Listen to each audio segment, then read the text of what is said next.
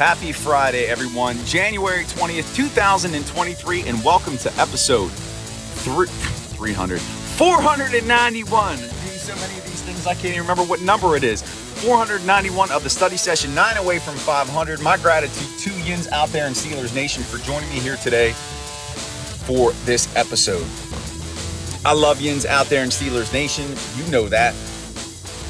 Today, we are just going to cover some random Steelers news that's going down.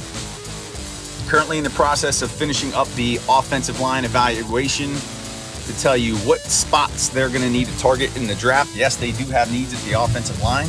We know that, even though there was a strong finish. So that will be posted here pretty soon, probably before the end of the day. Don't forget about that podcast that I do with Jim Wexell over on his site, The Steel City Insider. Our podcast is called The Steel City Insider Podcast. Jim and I are still working out the schedule here for this offseason, being that the Steelers are done. So pay attention for that. And then don't forget about our affiliate partner, Real Life Trading. If you ever had any interest in trading the stock market, would love to generate some additional profits on top of your current job, check out Real Life Trading. They are linked in the show notes. Free education designed to help you become a profitable trader. It has transformed my life. That is no lie. So that's why I'm so passionate about it. Check them out. They are linked in the show notes. But anyway, studians. Here we go. Episode number 491. And the NFL playoffs will continue this weekend. I am looking forward to these games. The team I'm adopting here in the postseason, there's really a couple teams that I'm rooting for. In the AFC, I'd like to see the Jaguars make a push because they're they're an underdog. Let's face it. I'd also like to see the Bills win. I've had enough of KC and the Bengals. Come on now, AFC North, nah. So that's my that's my cheering order. Jags, and then you've got the Bills. So I'd be very happy if either of those two teams made it to the championship game, got into the Super Bowl.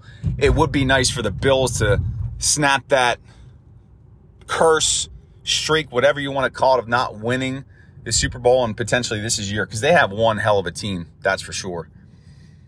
The NFC, I mean, I really, I don't feel anything for the NFC. Uh, the Eagles, I mean, okay.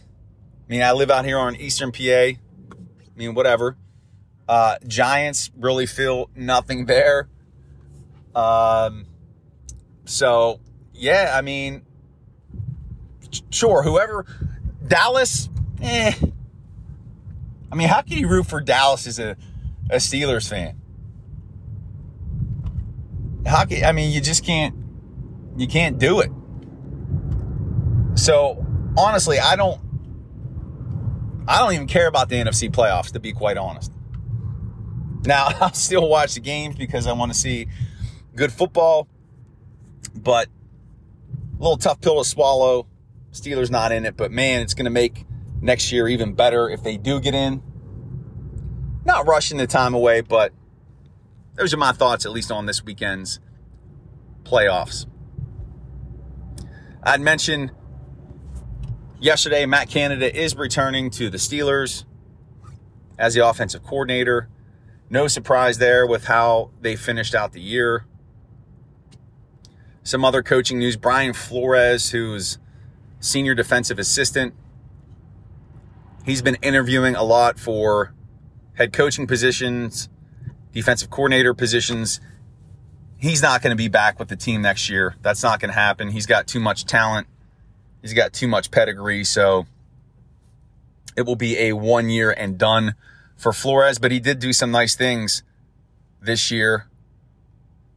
And to wish him the best of luck whenever he moves on. So I don't see much changing with Flores leaving. If you remember, this was Teryl Austin's first year as D coordinator. And really, what we saw from that was just an explosion in the number of interceptions that this team recorded. And that can be attributed to Austin, who has experience coaching defensive backs. Steelers led the NFL in picks. There's no reason why that can't continue next year. And here's the other thing to consider while the Steelers had solid secondary play and decent play from Cam Sutton, they're still missing another starting cornerback. So that secondary could get much better and much improved through free agency or the draft. So there's still some meat left on that bone for the Steelers in terms of the secondary.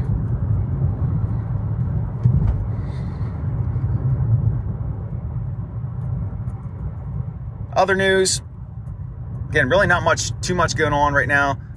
The Steelers did re-sign Anthony Miller, wide receiver. If you remember, he was injured in camp, but he had a nice camp. He did some nice things returning punts. It was a shoulder injury that he had, and he's going to be back in camp at least, so he'll compete at that wide receiver spot. Again, they have some work to do at wide receiver, and I'll cover all that when I do my positional evaluation. But it's good to see that he's being brought back to compete in camp. He's a likable guy. So he is returning, but the Steelers are going to need a steady possession receiver to complement Diontae Johnson, George Pickens. And it's too early to say what they have in Calvin Austin. I'm not going to jump on that train that he's going to be phenomenal and contribute right away. We don't know. But they do have some work to do at wide receiver.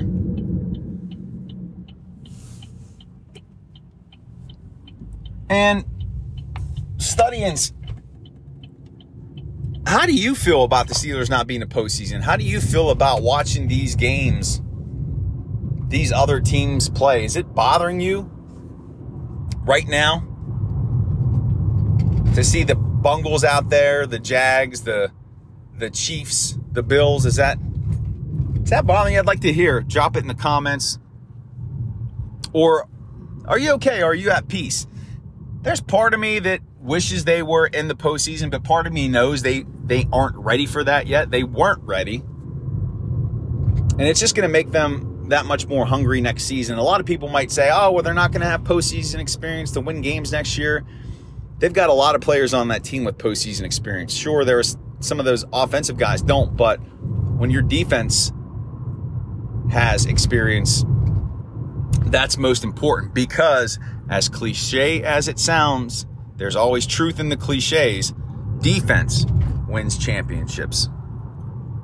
So keep that in mind this Friday. And that's going to do it for episode number 491. Ian's beautiful, beautiful studyings. I hope you are having a phenomenal Friday. It's January 20th. My calendar club challenge continues. I have 20.3 miles to do today. I did 19.3 yesterday and I've got one brutal stretch ahead of me, capped off with 31.3 miles on the last day of January. My gratitude and appreciation to you. Don't forget about the podcast that I did with Jim Wexell, the Steel City Insider podcast. That is linked in the show notes.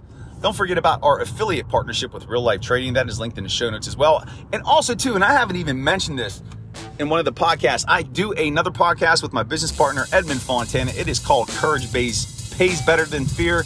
It's all about entrepreneurship. It's all about pushing through the fear that's holding you back from doing those things to transform your life. Check that out. That is linked in the show notes.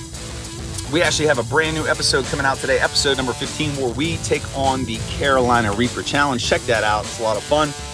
And have a great weekend. You know, I love yins, guys, and gals out there. And I will see you back here on Monday for another full week as we press towards 500. And remember, on this Friday, January 20th, 2023. Life is beautiful in the black and gold. Peace, everyone. Make it a great day.